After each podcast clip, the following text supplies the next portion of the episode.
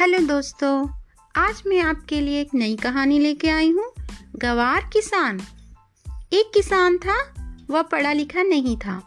वह अक्सर लोगों को अखबार और किताब पढ़ने के लिए चश्मे लगाते देखा करता था। उसे लगता था, अगर मेरे पास भी चश्मा होगा तो मैं भी इन लोगों की तरह पढ़ सकूँगा। तो उसने सोचा, मुझे भी शहर जाकर अपने लिए चश्मा खरीदना चाहिए और खरीद के लेके आना चाहिए। एक दिन वह शहर गया। चश्मे की दुकान में पहुंचकर उसने दुकानदार से कहा, मुझे पढ़ने के लिए एक चश्मा चाहिए। दुकानदार ने उसे तरह तरह के चश्मे दिखाए। उसने पढ़ने के लिए उसे एक पुस्तक भी दी।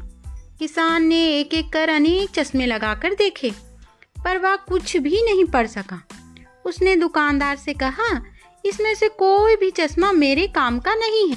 दुकानदार ने शंका भरी नज़रों से किसान की ओर देखा। फिर उसकी नज़र किताब पर पड़ी। किसान ने किताब को उल्टा पकड़ के रखा था। दुकानदार ने कहा, शायद तुम्हें पढ़ना नहीं आता है क्या?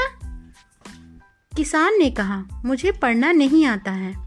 इसीलिए तो मैं चश्मा खरीद रहा हूँ, ताकि दूसरों की तरह मैं भी पढ़ सकूँ। पर इनमें से किसी भी चश्मे से मैं पढ़ नहीं पा रहा हूँ। दुकानदार को अपने अनपढ़ ग्राहक की असली परेशानी का पता चला तो वह बड़ी मुश्किल से अपनी हँसी को रोक सका। उसने किसान को समझाते हुए कहा, मेरे दोस्त, तुम बहुत भोले और अज्ञानी हो। सिर्फ़ चश्मा लगा लेने पर किसी को पढ़ना लिखना नहीं आ जाता है। चश्मा लगाने से सिर्फ़ साफ़ साफ़ दिखाई देने लगता है। पहले तुम पढ़ना लिखना तो सीखो, फिर तुम्हें बिना चश्मे के भी पढ़ना आ जाएगा।